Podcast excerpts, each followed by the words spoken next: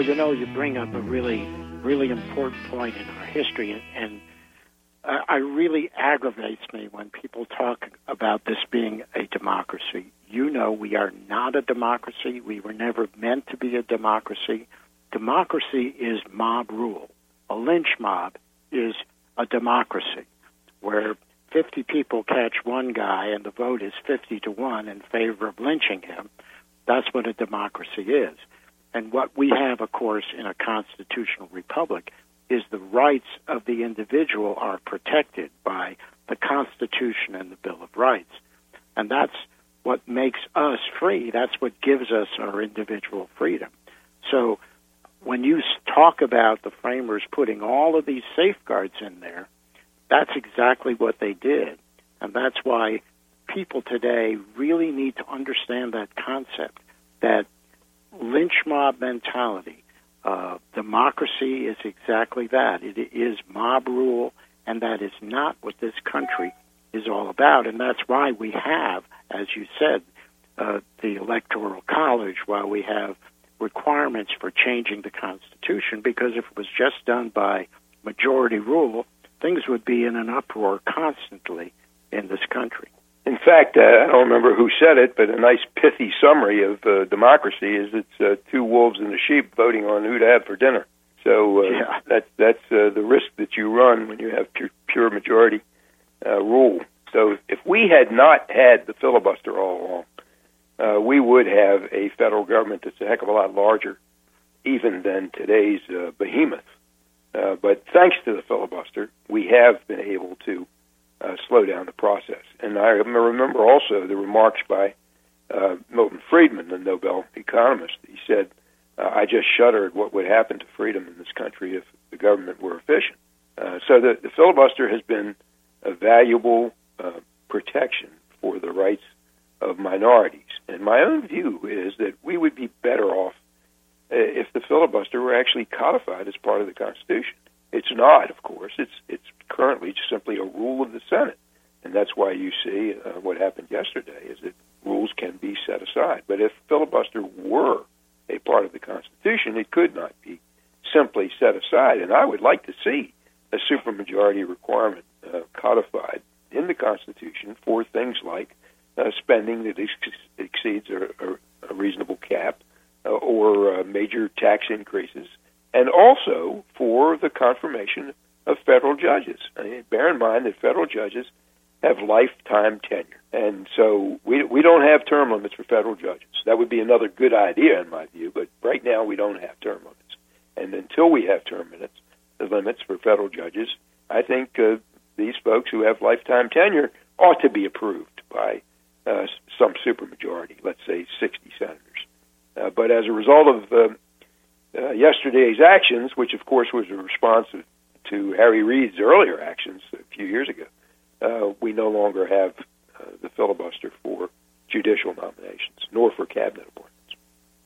Well, just to really emphasize this point, if we were in the Old West, of course, and a posse was sent out to catch a bad guy of some kind, let's say a murderer or whatever, and 35 men rode out, and they eventually caught him.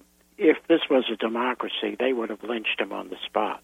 But because it's a constitutional republic, they are required to capture him, bring him into town, and according to the rule of law, he has to be judged by a jury of his peers before punishment is levied upon him. And that's the kind of safeguard we get by having a constitutional republic rather than a democracy. We're talking with Bob Levy, the chairman of the Cato Institute, a constitutional scholar, and we're discussing the filibuster and the confirmation of Neil Gorsuch to fill Antonin Scalia's place on the Supreme Court. So let's talk about something very important, and that is the Constitution itself, originalism versus a living Constitution. Let's discuss that. What is your view on that, and explain both of those terms? The two most properties of constitutional interpretation are originalism, some people call it textualism, and the living Constitution. Of course, how the Constitution is interpreted is critically important. We have three justices who are going to be in their 80s, two of them already and one coming up, during the current presidential term, Ruth Bader Ginsburg, Anthony Kennedy, Stephen Breyer. That's two liberals and one swing vote. And, of course, Scalia was just replaced by Gorsuch. So that means Trump is going to have a profound impact on the Supreme Court, and that means a profound impact on the nation, and that leads to this vital question, what judicial philosophy should we be looking for in a justice?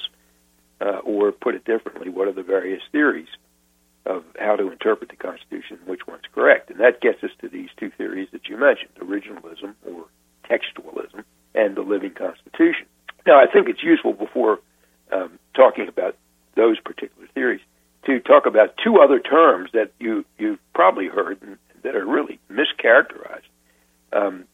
You've heard a lot of conservative legal scholars suggest that the proper guidepost for constitutional interpretation is original intent, and that's sometimes confused with originalism. Now, original intent is not the same as originalism, not the same as textualism. Scalia was, Thomas is, Gorsuch, the new justice, is a textualist. They rely less on the intent of the framers and more on the original meaning of the text. That's what we mean by originalism, the original meaning of the text. So judges should attach primary importance to the words that are actually in the Constitution.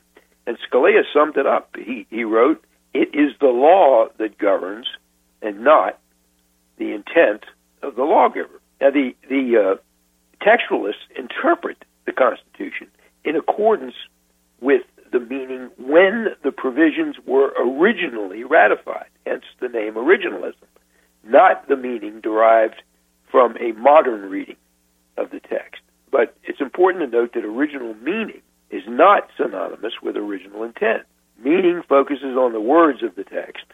Intent focuses on the values and the objectives of the drafters and the ratifiers.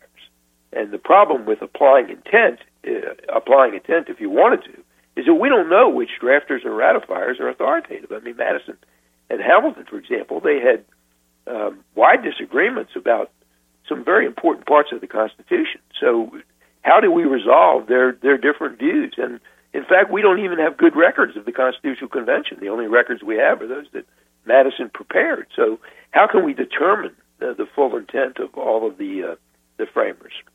So, again, it's textualism or it's equivalent, originalism, not original intent. It's the original meaning of the words. You may also have heard another term, I think, misidentified with conservatives, and that is strict construction. And Scalia explained the difference between strict construction and textualism pretty succinctly. He said, and this is a quote, "I am not a strict constructionist, and nobody ought to be. A text should not be construed strictly. It should not be construed leniently. It should be construed reasonably, to contain all that it fairly means." So if you wanted to interpret the Constitution, which was written in 1787, ratified in 1789, what would be the very best tool that you had available for that purpose?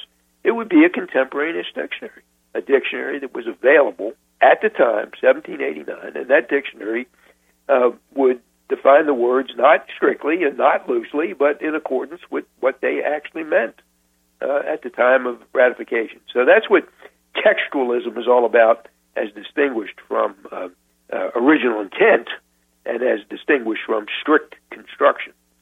Now, as you say, the opposite of textualism is this theory preferred by a lot of liberals, and that's the so-called living Constitution theory. And the liberals, they want the Constitution to be interpreted in light of new circumstances, sort of a malleable document that we can adapt to current societal demands. And Stephen Breyer, Justice Breyer on the Supreme Court, is the major proponent of the living Constitution, and he describes it, and here's his quote. He says, "The Constitution is designed to provide a framework for government across the centuries a framework flexible enough to meet modern needs.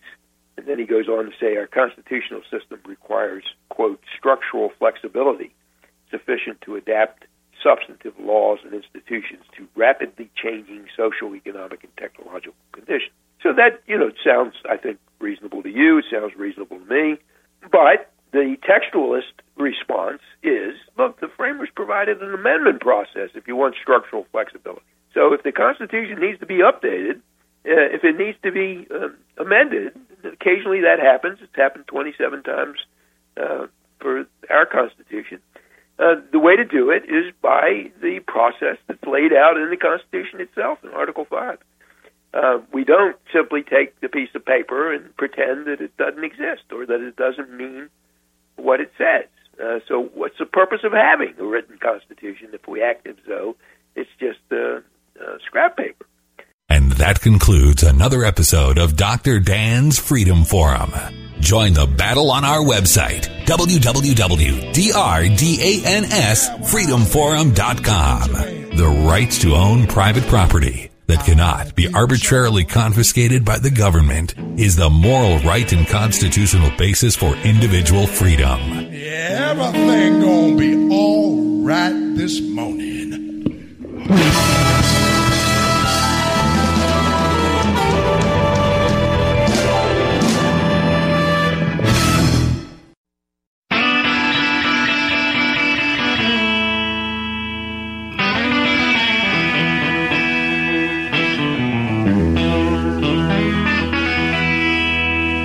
Dr. Dan's Freedom Forum is on the air.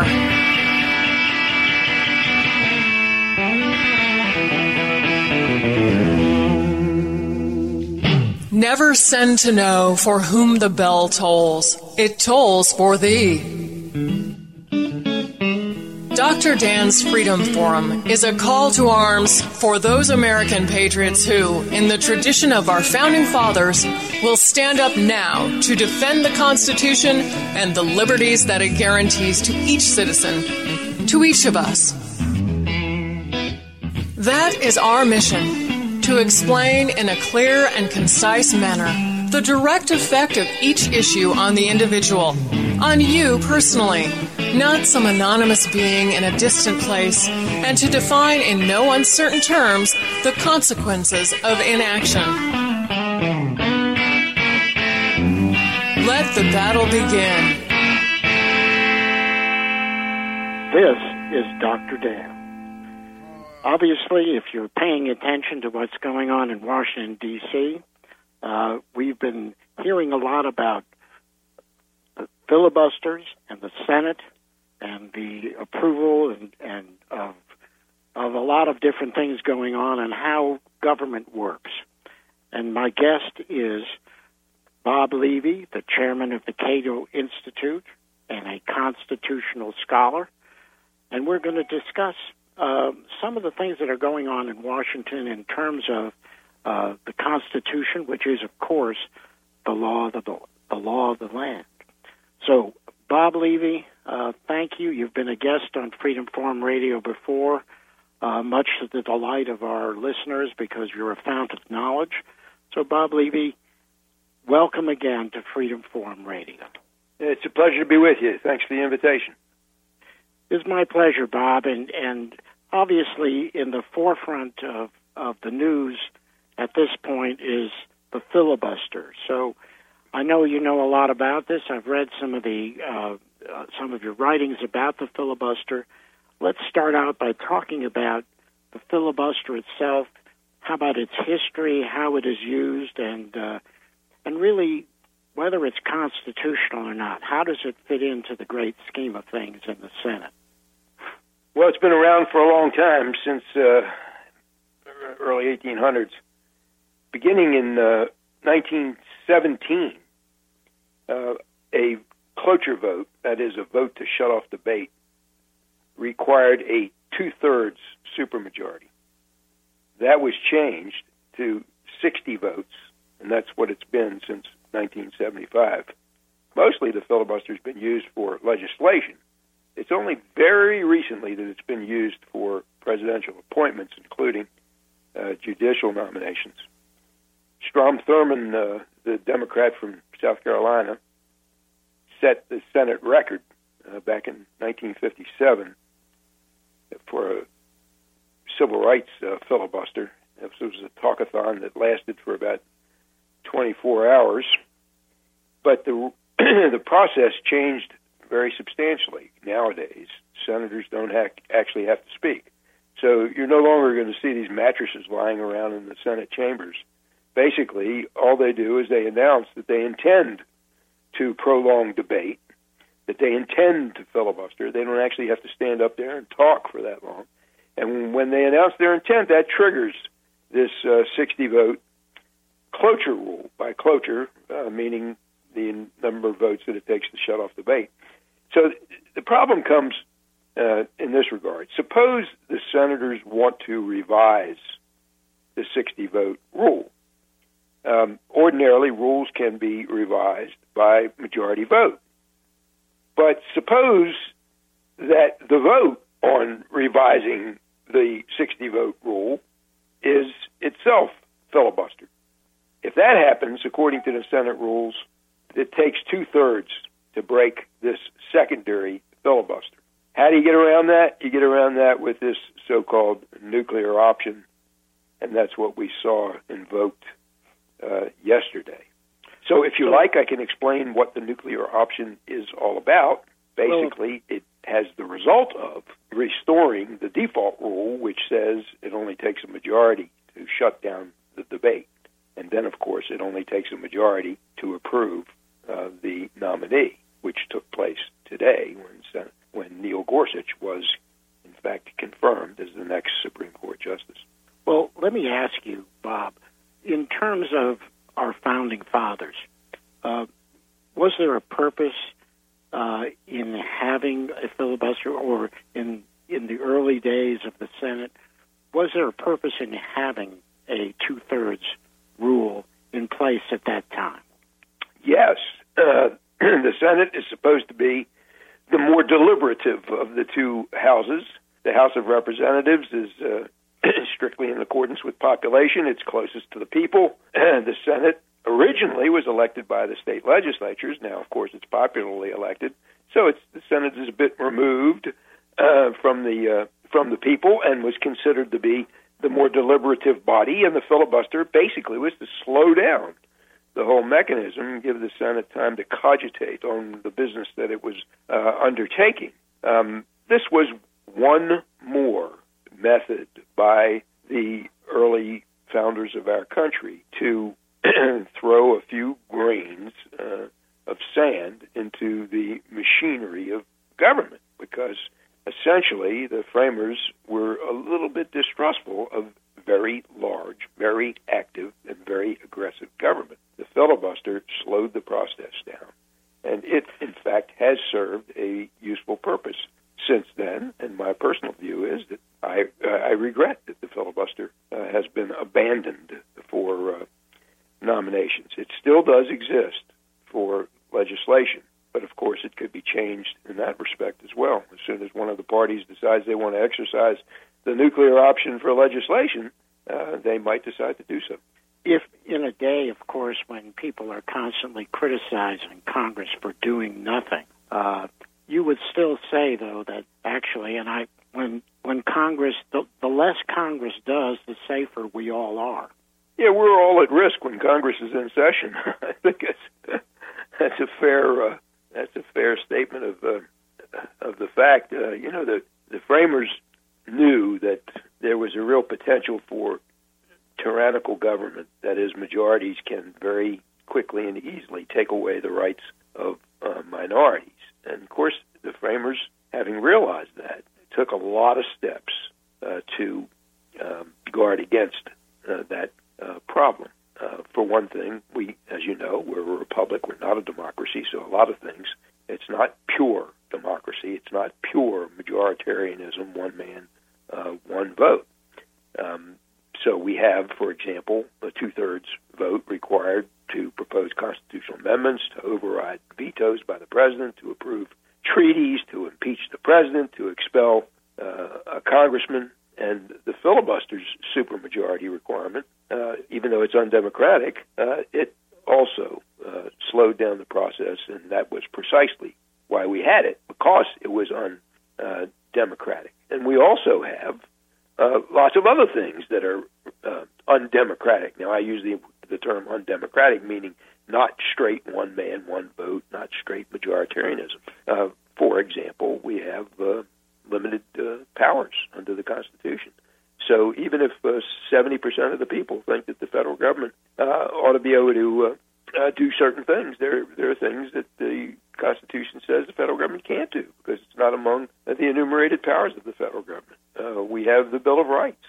So 80% of the people can decide that I can't exercise free speech. It doesn't matter. It's guaranteed that I can exercise free speech by the Constitution unless and until the Constitution is amended. We have the Electoral College. You know, that's not one man, one vote. We have two senators from each state, which is not one man, one vote. So there are lots of safeguards that the framers built into the Constitution for very good reason, because they wanted to guard against the tyranny of the majority.